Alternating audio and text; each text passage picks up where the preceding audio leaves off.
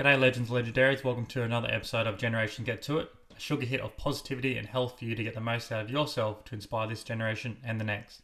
Make sure you like and subscribe so you get the latest episodes and to share the word so we can get more people out there changing their lives for the better. So, for today's episode, we've got Emily Chancellor on. I know Emily from a couple of years ago when we were both based out of Sydney Uni when we are doing both doing sport. Um, she's still there now, doing a lot better than I ever did, but she's also just so much more than that, so much more than just an athlete, but a really, really great person too. Her, as you'll find out, her enthusiasm and her passion just exceeds so much um, into, well, bleeds so much into her life, and it's a really, really inspiring conversation to have. So please jump into the episode, listen up real good, and learn a couple things which are going to help you at no matter what part of your life you are, but most importantly, going to help inspire the next generation to be better than the one before. G'day, everyone. Welcome to Generation Get To It. So today I've got another special guest, someone who I know personally over the years, but is someone who is really doing amazing things in the world in terms of rugby union, but also just being an elite athlete in general um, in the women's space, which is something these days which is actually going bananas. And I'd love to get many of her opinions on how the women's game has changed over the years from the start of her career to the end. But today we've got Emily Chancellor. She is a rugby union player that plays for Australia for the Wallaroos. She uh, made her debut for the Wallaroos in 2018 and believe it or not, actually became Wallaroos Player of the Year that same year, which is in like absolutely crazy for anyone's ever made a debut at that kind of level. She's previously played for the New South Wales Waratahs and in the most recent year has played for the Harlequins over in London. She's also got a degree in early childhood education and teaching and a master's in business management. Welcome to the podcast, Emily. Thanks so much for having me. It's a pleasure. Like I said, it's so good to have you back on here because um, I've seen we well we trained together a little bit and also did a bit of uh, stuff through Sydney Uni back in the day, yeah. around the elite athlete program. But during that time, you were actually um, in the the netball program from when I first saw you. Yes. Um, and then now you're a rugby player. Yes. Wild transition. I think yeah. I've always um I always knew that sport was going to be a big part of my life and growing up rugby firstly wasn't an option or didn't sort of feature in my world as something that women could do so didn't as a kid see women like other girls running around playing rugby always watched the game and just genuinely thought that it was a sport that I was supposed to watch, not that I had access to play. Um, I grew up playing netball as my team sport, and I was a, um, a competitive swimmer. And so I think my love for netball came because I knew that I had a passion for team sport. And when you know something and that's all you kind of know, that was what I thought I was supposed to do. Um, and being a competitive person, I think I thought, you know, you always strive to be the best that you can be in whatever you do. And so netball was what I was doing. So I was going to be bloody great at it. Um, but I guess I got to university, was second year in my degree, I think. And um, the road to Rio, pathway to gold, come try Aussie set, rugby sevens, you could go to the Olympics and be an Australian player, came to came in an email actually that was generically sent to all women at Sydney University. And I think it was done through a lot of uh, universities at the same time. And I was like, oh, girls can play rugby. That'd be kind of cool just to learn and to see if I can. Like, love watching the game. Let's see if you can, you know, make a tackle, be tackled. That'd be kind of fun.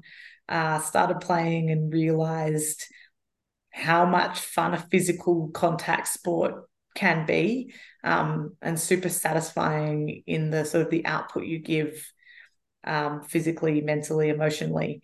Um, so I tried to dabble in both netball and rugby for a little while and very quickly realized that it turned my netball game far from a semi contact sport into a much more contact sport than was meant to be played um, on the netball court. So transitioned pretty quickly into purely rugby sevens and then realized once again that rugby sevens wasn't actually the game for me. You need to be fitter, faster, and more technical than I definitely was then. And, you know, I'm not, I know my skill set isn't there now, but it opened my eyes to the love of the game of rugby and found the game of 15s.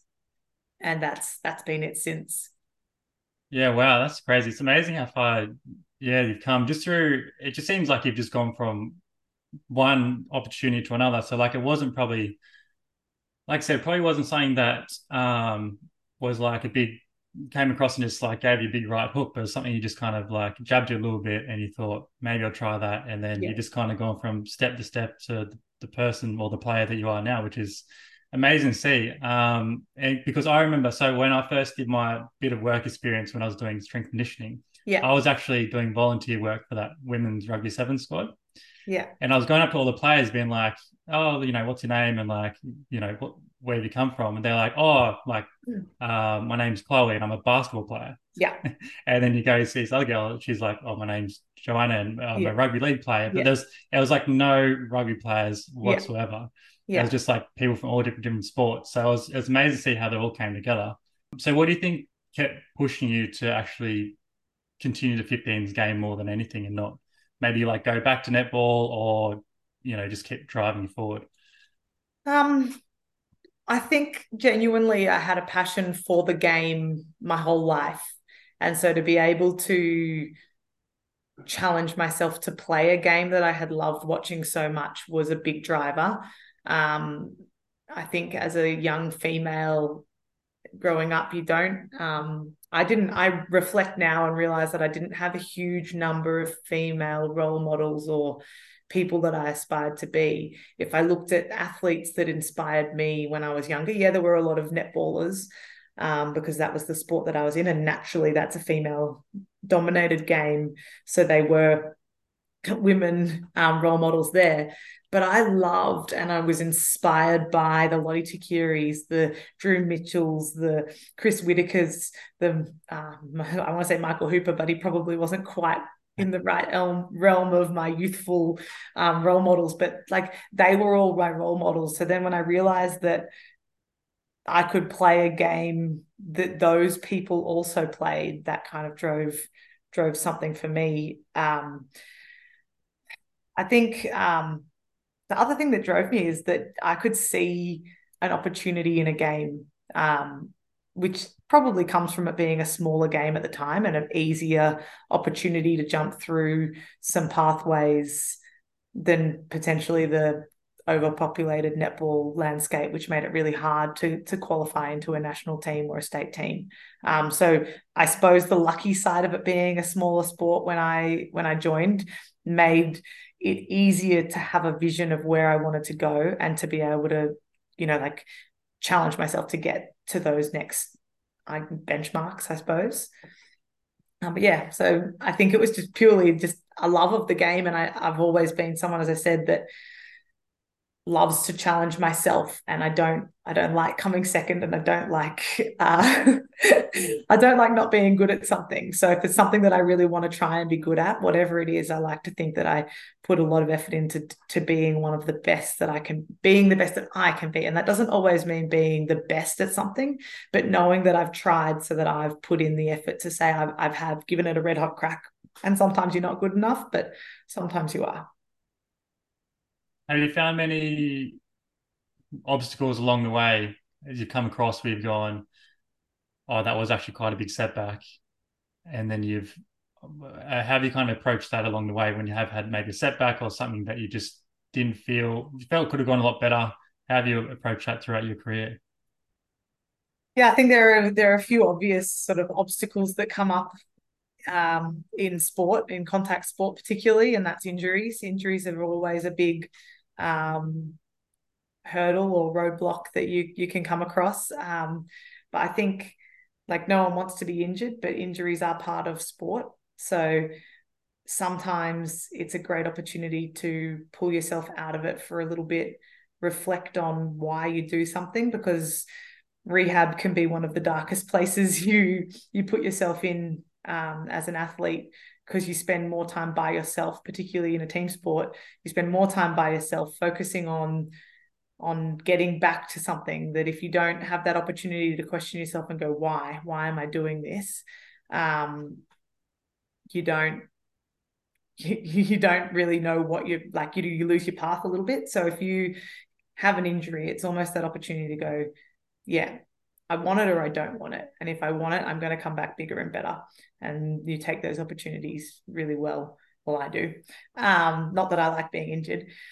And then I think other other things, non-selection can sometimes be a really big slap in the face, and it's a an obstacle that that hurts because it does make you question yourself. It makes you question if you're good enough. Um, balancing work and rugby. well, I was going to ask because the women's game hasn't been that professional compared to the men's, or like so yeah. the semi-professional. You're working full time job, or maybe yeah. there's like a handful of professional players you might play with, but I, yeah. I find that would be yeah one of the biggest challenges for you, isn't it? Like it's almost like you're trying to balance a bit of social side of it. You're trying to get yeah. full time work and earn enough money, and then you try and play the sport that you love. And that takes it. That itself is almost a full time job. The amount of hours that you commit. Yeah. Like spending time doing prehab, rehab, doing training, lifting weights. Like it's absurd. So how have you found that managing that as a as an athlete? Yeah, it's been it's a challenge, but I think it's one of those things that I've never played rugby because of the money. I've never like it wasn't an option when I started that there were full-time athletes. So I chose to play a game because I love it. And I think that's something that's that sometimes gets lost when you add money too much to the mix is that you do it and it's a job and then do you lose the passion for it and i think the beauty of where we're at and obviously it's not somewhere i want to see the game stay but it's some it's a reality and sometimes you just have to you have to make the best of a bad situation and and the beauty is I shouldn't have as much trouble as some of the professional athletes in this world when my time comes to retire because I know what work is. Um, I'm used to the nine to five grind. Um, I have a career in terms of like using my brain and longevity in my in my purpose there, which a lot of professional athletes struggle with when they come out of their full time sport, um, working out what they want to do. I kind of know. I mean, I don't know what I want to do. I don't think anyone really knows what they want to do, but I know that I'm capable of working in a in an office and in that sort of landscape. So I think for me, that's a massive positive, even though it is also a drawback because I am exhausted all of the time because I'm trying to balance almost two full time careers for the pay of one and a bit. Um, but that's that is that is a, an obstacle, but it's also I like to see it as as also an opportunity because I am using my brain and my body. You have such a positive way of, of putting a spin on something. Like, have you always had this ability to be able to put such a positive spin on a situation which is so difficult? Because you find obviously a lot of people will instantly lead to like a negative, like whether it's negative on the, themselves or the situation. Like they can either externalize and say, this is the hand that's given to me and therefore it sucks mm. or i'm not that kind of person and i won't be able to do it but it just seems like whatever obstacle has gotten in your way have gone, you know what? I'm going to find a way, find a way around that or i'm going to put a positive spin on that yeah. and find that it's actually going to be a particular challenge for me. Have you always done that or is it something you've developed?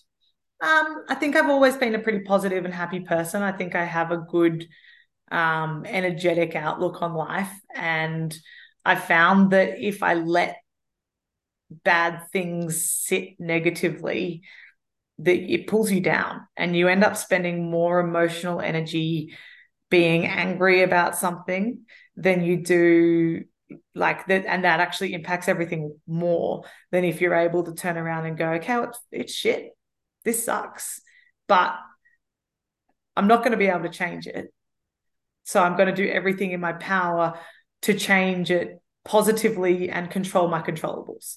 So I think, you know, like yeah, there, there are days where where it's dark and and I'm not all positive, definitely. But I think as a as a general outlook on life, if you if you take the negatives, the world gets pretty dark and and disappointing. Like particularly as a female athlete, like I could sit and complain, but firstly, who listens to complainers? Not many people.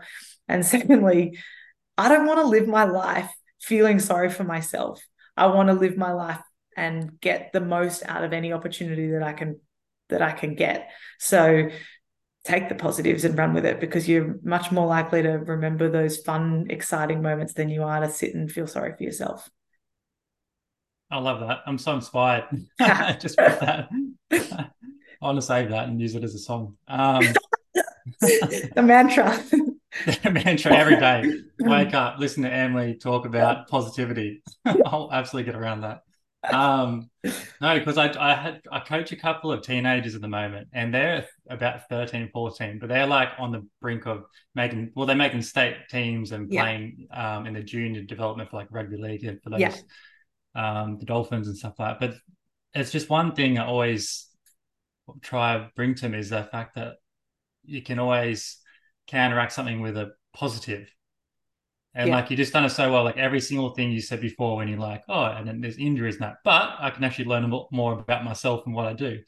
Uh, you know, I work pretty hard because like, there's not enough money in the women's game. But in turn, like when I finish, I know exactly what work is, and I can always like. There's just so many positives to everything I said. So I don't know if anyone listening out there has ever kind of put themselves down a lot, but I just find like this is like the perfect example of the ability to stay positive in situations which can be incredibly challenging. Um, and that's really what I wanted to kind of bring you on because I know you've always been this happy and very enthusiastic about everything person. Yeah. And I think it's just an inspiration for everyone. Thank you. So do you have yeah, well I was gonna say because now that you're in the game and rugby union's been out there for a couple of years, do you do you have like you know your own do you see role models developing throughout a lot of players you have? Do you see yourself as a role model? How do you see all that playing out? Well, I think definitely there's there's a massive opportunity for the women at the moment to be role models. Like the landscape of the women's game is changing, and there are junior women's teams running around clubs on Saturdays and Sundays in the minis. There are young girls playing under 18s, and um, and the opportunity of genuine school pathways are existing. Um, and you know the quote I like to throw around is "You can't be what you can't see." And if I get to have an impact or portray something that that means that someone, some young girl or boy, gets to look at a rugby player and go, "I want to be like Em Chance" or "I want to be a Wallaroo" because I can see them, then that's like that's massive. So I wouldn't, you know, you know, no one ever walks around going, "I want to be a role model." I am a role model, but in the same breath, knowing what we're doing in this game you'd be silly not to think that you have a potential to have an impact on someone. So, you know, you want to hold yourself uh, to the best of your ability, but I think that also means being who you are. It doesn't mean changing who you are. It just means being conscious that you potentially have a voice that might be heard by someone that's looking up to you. Yeah, Um, well, uh, if there's anything that's super relevant to it now, definitely be the Women's World Cup that's happening Yeah. for the um the football, the soccer. Yeah. because I've just seen so many people wear new jerseys of names that players probably people never even heard about, you Yeah. Two two months ago, Yeah. and now you have about thirteen to fifteen new role models that are on the scene. Yeah. It's huge. So I think that's absolutely amazing. So I, I definitely agree with you. It's hard to see someone be like, I am the role model, but yeah, you'd be silly not to think that the actions that you do in the limelight are the ones which are going to be recognized Yeah. for good and for bad. Because the thing I really liked, well, there's one thing I've really taken away recently from the World Cup at the moment is women's role models are so positive. You see every every weekend there's an AFL or NRL boy who's been caught in the news for doing something drunk in a pub and has been silly Yeah. or has said some rude things where like I don't see that with the women. Yeah. You know, maybe it's the fact that there's not as much publicity, but I just can't see it happening with with the way that they work so hard to get the position that they're in. So why would you want to give that away by doing something with a silly Yeah. antic, you know, over a five minute video, which you know be funny for your mates, but the rest, the rest of your career is Yeah. going down the drain. Yeah. Do you find like that's how how do you kind of see that at the moment? Yeah, I think that you're so right that women at the moment are so. I think because women's sport as a general professional environment, you know, in the public eye, it's still at its infancy. So we are all like all of the females that are in the eye, the public eye at the moment, are some of the first in their sport. So I think it's not lost on us as individuals that we're getting an opportunity that people before us didn't get um, which is a massive place. And I hope that that continues because every every step forward that each sporting code makes in terms of the women's game. Someone's getting more than the person before them. And i think that's like that's a pretty exciting so i think there's an airplane going over me. I don't know if you can hear it. No i can't hear it. Um, yeah i think i think there's so much opportunity that that is not lost on the women that are in the limelight at the moment. But i think the and that that creates that really the warm environment because we're not like entrenched in this idea of it's a job.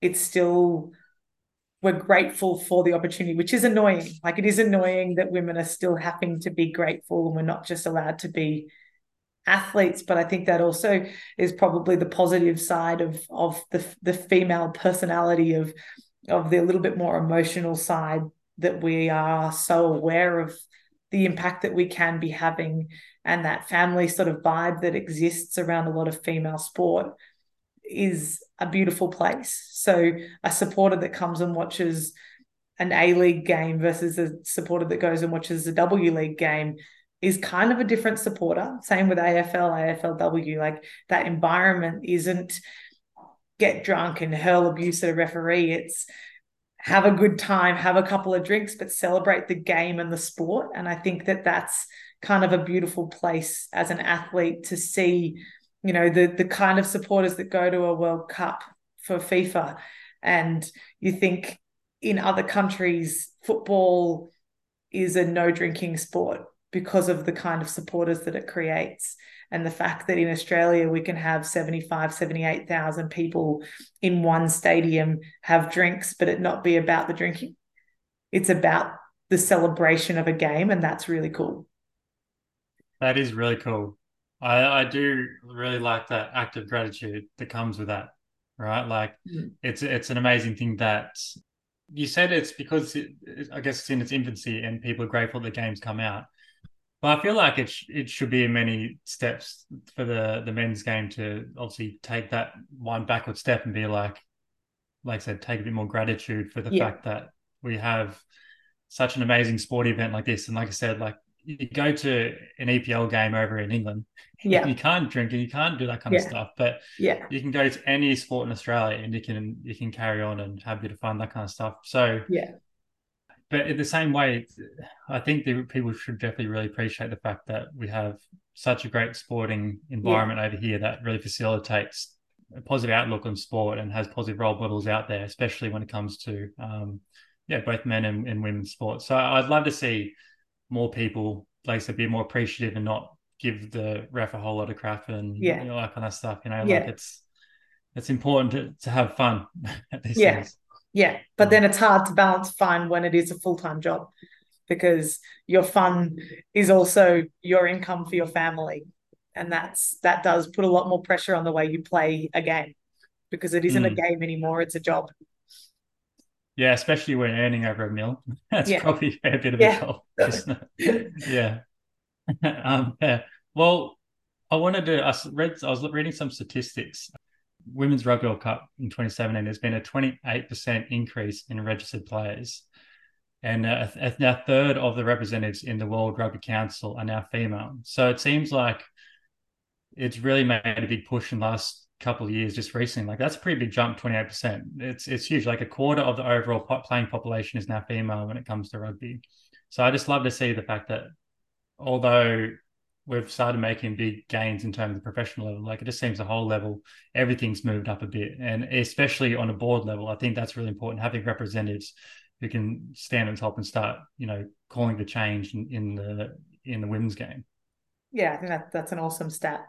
Um, it definitely is driven a lot by the rugby sevens superstar girls who obviously won Rio Olympics and then have medaled in the next one. Um, and I think like the the superstars of Charlotte Caslicks and the Emma Tonegatos and and the Alicia Quirks that have come through that game have really driven a an opportunity for for young girls to see themselves on such a big world stage. And then the World Cups obviously have had impact, but we're in terms of the 15s game, but we're a little bit behind in terms of the media exposure and the funding because it, it is a a more aggressive game, I suppose. And it's not necessarily as glamorous because we are all shapes and sizes, which should be celebrated and I think has its own genuine angle to draw um, engagement because everyone can see themselves in someone in the team.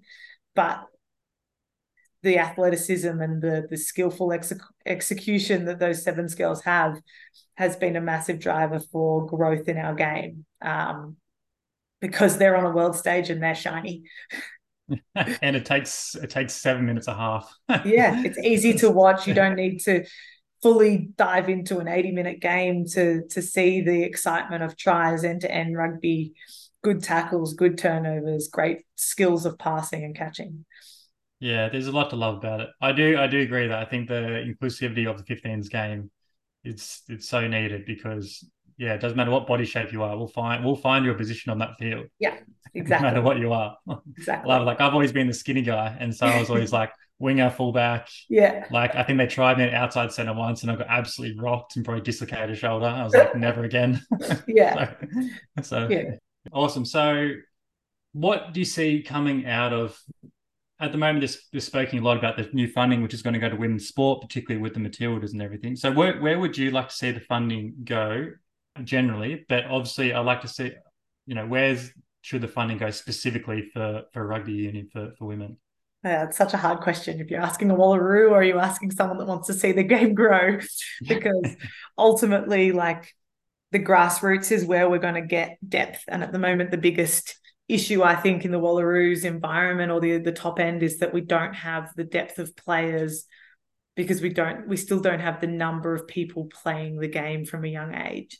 So the infrastructure into the competitions and the opportunities for a junior girl to decide to play from you know whether it be 5 or 12 like we need primary school opportunities we need high school opportunities that allow girls to continue playing even when they move into the single gendered rugby. So when they, I think it's when they get to 11, you have to start just playing with the girls and not girls and boys, which obviously makes it harder because you're, you know, even if it's 30% of your team is is a girl, 30% is a hard number to then make a full team. So I think that that's a big part of how we as a whole game grow in the women's side but that doesn't fix our problems that we have at the top end which help create the picture to the young girls that say I want to play. So I think there needs to be a balance between those the grassroots level of um, investment and then also in helping to make there be an end goal for a young girl that chooses to play. You know, you want to see full-time athletes, you want to see girls winning. We want to see our Wallaroos play at 2029 at a home World Cup successful to help show exactly what the Matildas did that we are a good team and you can come and support us be successful at home. So I think in the next six six six years, sorry, we need to see huge investment in the women's game. We've got two World Cups. We've got a 2025 and a 2029 World Cup coming up. And the success of the women's game kind of sits on our shoulders as Wallaroos at the moment because if we're not winning, it's so easy for everyone else to make excuses as to why we're not being supported. So, you know, definitely money in the women's game at the top end. We need a better Super W pathway. So our competition needs to grow there so that we attract more girls to stay in the game and compete more with the rugby league environment, which is obviously one of our biggest threats to um, senior players at the moment in the women's because if you look at the NRLW, it's a similar situation to as you were saying when you were interning. Most of those girls don't grow don't go to NRLW and say, "Oh yeah, I've played rugby league my whole life." They've come from other sports, and a lot of the good ones have come from rugby union. And and retention is a hard part, but money is talking, and the way that NRL is treating their women, even though they're having their own problems at the moment in terms of their contracts and, and player agreements, it's still a sport that is celebrating their women on social media. So they, they are actually portrayed well. They have good sponsorship relationships, and the players get a good base contract, which allows them to be able to manage and justify their their work and football um, relationship, I suppose. Whereas in the women's game for us, rugby union, it's it's still a harder line. It's still not enough money to justify at any level the amount of work that you're putting into both. Yeah, yeah, it makes a lot of sense, really. Yeah. Um, because it is really hard. It's it's not an easy job delegating between. Do we want people? Do we put heaps of money in like the you know AFL Auskick do? Yeah. And they just invest so much money into getting giving kids a ball at the age of like four or five. Like the second yeah. day primary school or yeah. or even maybe in preschool, they go, here's a ball, it's uh this shape. We don't want any other ones. But yeah, yeah um, exactly. but they in, immediately start them from an early, early age. And so I guess the challenge is like you said, there's a point where people get to the point where they're leaving high school and they're like, okay, job's coming up. Oh, I'm actually quite good at sport. Oh, rugby league's paying me paying me yeah. a bit of money. Like, why don't yeah. I join and play a bit of sport, have a bit of fun, yeah. and also earn a living? So it's it is really it's difficult to make those decisions. But yeah, I'd really like to see a slightly different approach because what, what I'd like to see, I'm quite biased because I grew up going to public schools. Yeah. And I always loved rugby union, but we never did any rugby union at mm-hmm. ever at yeah. all. It was all private school stuff. So yeah. I think I played a competition. Like this is male, so like yeah. the more popular of the two. And we had when I was under 16s, we had four four teams within a two hour drive. Yeah. And you play on a Sunday, play league on Saturday, union on Sunday. And I was like, there are so many players who would love to come play rugby union, but there's just never promoted in the public schools. Yeah. So everyone just goes straight to rugby league or AFL. So I just love to see if they were to kind of maybe I don't know if this is the right solution, but obviously finding a, a bit of a in to public schools for the women in particular. The interesting thing is, I actually think that the women's game of 15s exists more in the public school system than it does in the private. So, why is that? Do you think? I think it's because there's less stigma around the game in the public school system for women. So at the moment, because it is such a private boys' school sport, you throw the same conversation to the parents and say, "Hey, but your, your son plays, you know, rugby union at Newington. Why isn't your daughter playing rugby union at Abbotsleigh?" And the parent, "Oh, but you know, I don't want my daughter to get hurt." Um, but it's okay for my son to get hurt what? Like so i think there's a there's a weird stigma around it in you in private schools and that is changing because there is a, there is a sevens pathway but it's hard to get women playing 15s at high school in the private schools whereas in the public schools there is a competition and it may not happen all you know like all year round but there is a like they play 15 aside so a lot of the girls that i play with are girls who have come through a public high school system that said, oh, you can play rugby union. You can also play rugby league, but you can play rugby union. So then when they look for a club, if rugby union's the club that they find or they're the people that they know, they are coming to rugby union. So maybe it's changed in the, you know, the last 10 years, but I do see at the moment that the women's pathway for 15s through high schools is actually through the public system, not the private at the moment. Wow, I'm so that's great. It's nice that there's that intention to get like there is some intention somewhere that's getting women to actually start playing early, and there's there is a removing removal of that yeah. stigma because like I think like I love watching the women's game. I think it's so good. It's it's so physical. like it yeah. really is. It's yeah. insane. Like I remember when we used to play. Um, we used to travel up to Sydney every now and again to play a tournament for like rugby league in particular. And I remember I was always turning back on the men's game, watching the women's game because yeah, they were just like running straight at each other, like hitting as hard yeah. as they could. But like they'll bounce you up and just like laughing it off and having a lot of fun. And it was just, it was really, really great to watch. So I think there's just so much value. And especially with now that the women's game is becoming so much more professional, I just think the, the level of skill is going to improve a lot more. And I'd love to see it appreciated more for like the level of skill and talent and hard work that goes into it than the fact that it's like it's all about hurting each other and like yeah really masculine but we should be feminine female but it's it's not that at all. It's like there's some serious talent and hard work that goes into being a professional athlete in general and i think that should be definitely more recognized in terms of the game. Yeah nice. So in terms of like you've done throughout your career to become the athlete you are and being well, I'm gonna say role model, but like what are some of the key things that you if you saw a young girl at the moment, young female, start picking up rugby for the first time, or even just picking up any kind of ball and playing team sport, like what are some of the key attributes that you you would love to put onto them to push into the game and start thinking I can do this?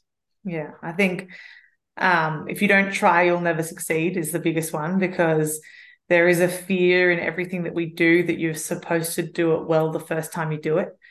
You know, that's I think that's a social media um, issue from this generation. But there is this thing of like if you try something and you fail the first time, that you are not successful.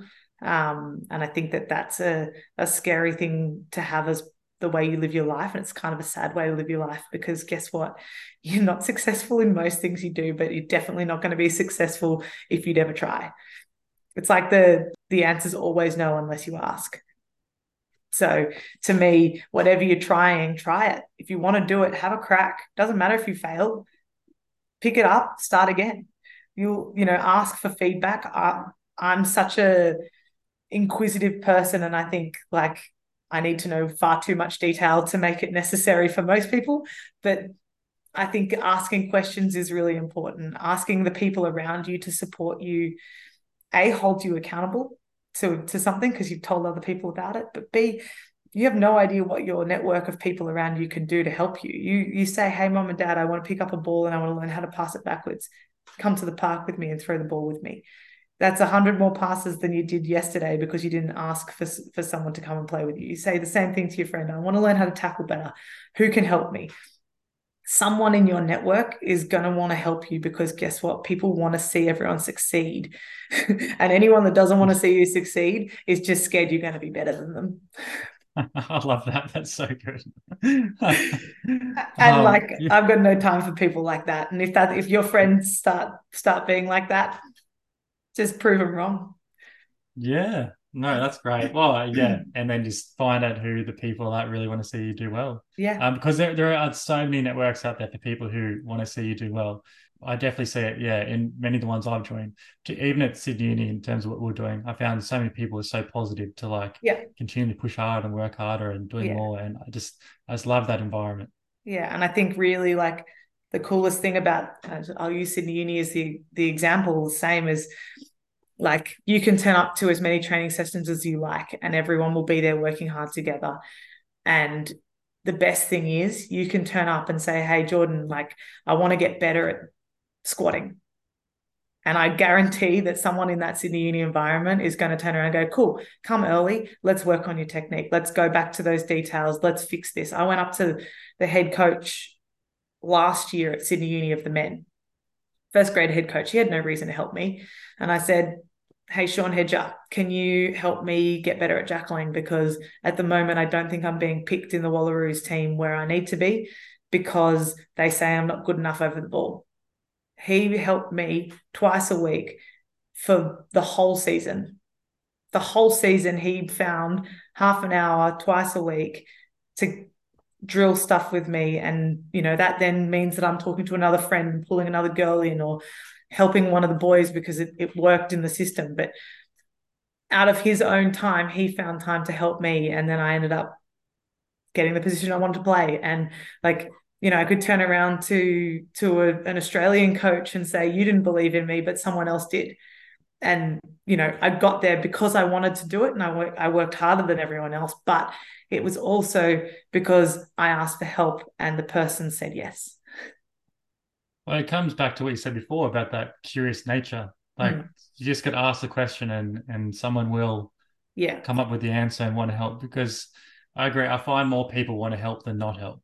Mm-hmm. Like there are people in everywhere, and it's amazing to see that um you know someone who is running the first grade men's squad, which is a very busy job, must say. Yeah, has found the time to help someone who's not even in the same team, but just has a bit of enthusiasm, a bit of passion, ask yeah. the right questions and then you know just kind of work with that and then continue yeah. the momentum from there i think that's yeah. incredible do you have many other people in your life well i was going to ask because yeah do you have anyone else in your life that helps you in that way because i feel like it's not just usually one area of life but there's usually pockets of people everywhere who are like I'll put my hand up to help you with X, Yeah. Y, and Z.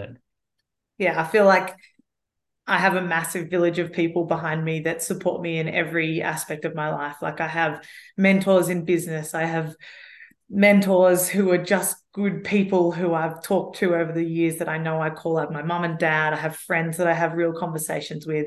I have, you know, two, three, four different coaches who I know I could call upon from rugby perspective and say, hey, can you help me out? Like at the moment, there's a group, a small group of girls in my Wallaroos team who off the off our own backs have gone up to a couple of our connected coaches who aren't involved in Wallaroos, aren't actually actually aren't involved in women's rugby full stop. Uh, and they're giving up their time an hour a week to do a contact session or a speed session.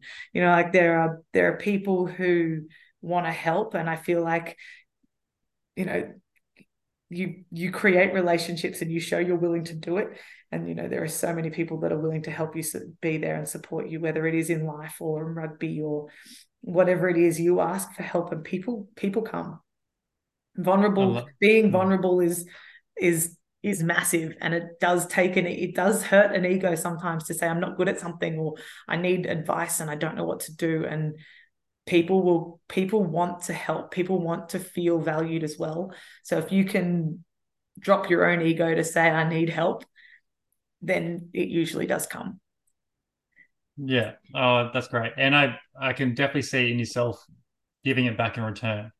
oh yeah So even in parts now, but obviously I think, you know, look 10, 20 years down the track when you're doing something new or completely different, I can still see yourself paying it forward and Yeah. just thinking about the previous people who've done it for you. Yeah. I mean, just as a as a reflection, like how good of an ego stroke is it if someone comes up to you and says, Hey, can you help me with this because I know you're going to be really good at it? Like what makes you say no unless it's time? Time or money are the, probably the only two things that you say no for. But if someone came up to me and said, "Hey, um, when it happened this year at um, Harlequin, someone came up and said, "Hey, um, I just I can't I can't pass properly at the moment. Like I get it under put under pressure and I I stuff up, but I know I can do it. What can you help me? I mean, me, you want me to help you? Of course I'll help you. Like, you think I'm better at that than you? I'll happily help you. Like, suddenly we're doing, you know, a little 10 minute passing walk before every session. I'm I'm getting better. I'm having to explain it. I'm having to talk through the detail. I'm getting an extra 10 minutes of passing skill in and I'm helping someone else. It makes me feel good. It makes them feel good. Like it's a win-win situation. So don't ever be afraid of asking for help because guess what? You're actually stroking someone else's ego and making them feel good as well. yeah, that's great. Um, well, that's yeah, I can't, I couldn't agree more. I think it's so good. Well, there's one final question I ask everyone at the end of the podcast, and that is, what was something that stuck out for you personally growing up, like whether it's in your family or it's something you've just learned along the way that that you would love to pass on to future generation? Hmm. I think I kind of gave it to you just before. It would be that like the answer is always no if you'd never asked the question. Um, and it's the same thing with if you don't try, you'll never succeed. So sometimes the scariest thing to do is to try and to put yourself out there, but that can also lead to being the most rewarding. So whatever it is you want to do in your life, do it and do it to the best of your ability. Doesn't mean you're always going to be the best, but at least you know you've tried. Amazing. Ask the question. Be curious. Yes. Perfect. Absolutely love it. Yeah, yeah. Very well said. Very well said. Um, well, I've, I've this has been incredible. How, like, even if I don't know if you can watch the camera, but I haven't wiped a smile off my face the whole time. I was just like so involved in this whole conversation. Um, but please, like, plug social media for people to reach out to you or anything that you've got out there. How can people find you, Emily? Uh, yeah, mainly my social media is um, Instagram based. Uh, em underscore chance is my profile. I am uh, just about to start my own podcast as well. So look out for the Life of Chance podcast uh, coming to Yes. good platforms soon. Um, it's it's actually been such a fun process to be a part of. I'm not by any means a podcaster. I just think that I've got a little bit of time on my hands at the moment and I love learning, as I've just already explained. And so the idea of learning a new skill and and developing um, the ability to ask good questions and hold good conversations, I think is invaluable in the media world and in life. And I think I've got some pretty cool people that exist in my life. So I'm um, using it as a platform to uh, ask about when people have taken a chance on you or when you've taken a chance on something and it's paid off. So look out for the Life of Chance podcast as well. And now you can have two podcasts to listen to every week. yeah, perfect. I love that pun. Just take a chance. yeah, take a chance. So take a chance. chance love. is pretty good.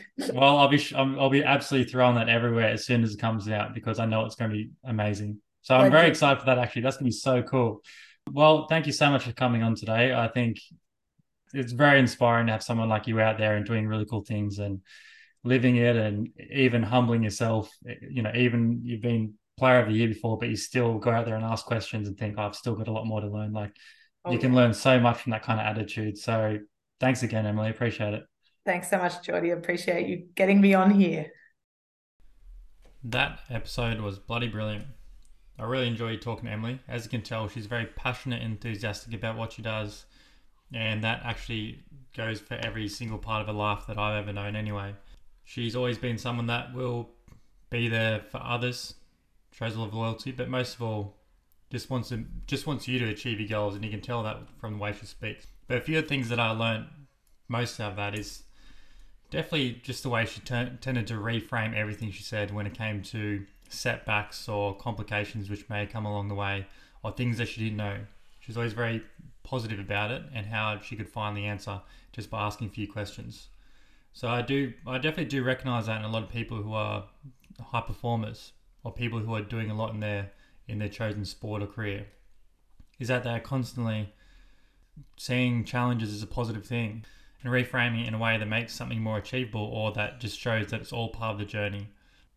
I really appreciate Emily coming on. It was really, really great, and I felt very inspired afterwards. So make sure that you are subscribed to the channel. That way, you're going to see more exciting guests coming up because some really, really good ones lined up. And I'm really looking forward to chatting to them about how, how they've gone from someone who doesn't know too much about the sport they're doing to actually achieving an Olympic medal, and also others who are in a different field that actually will probably relate to what you're doing in many, many different ways. So make sure you subscribe, and therefore you can stay up to date with all the latest episodes.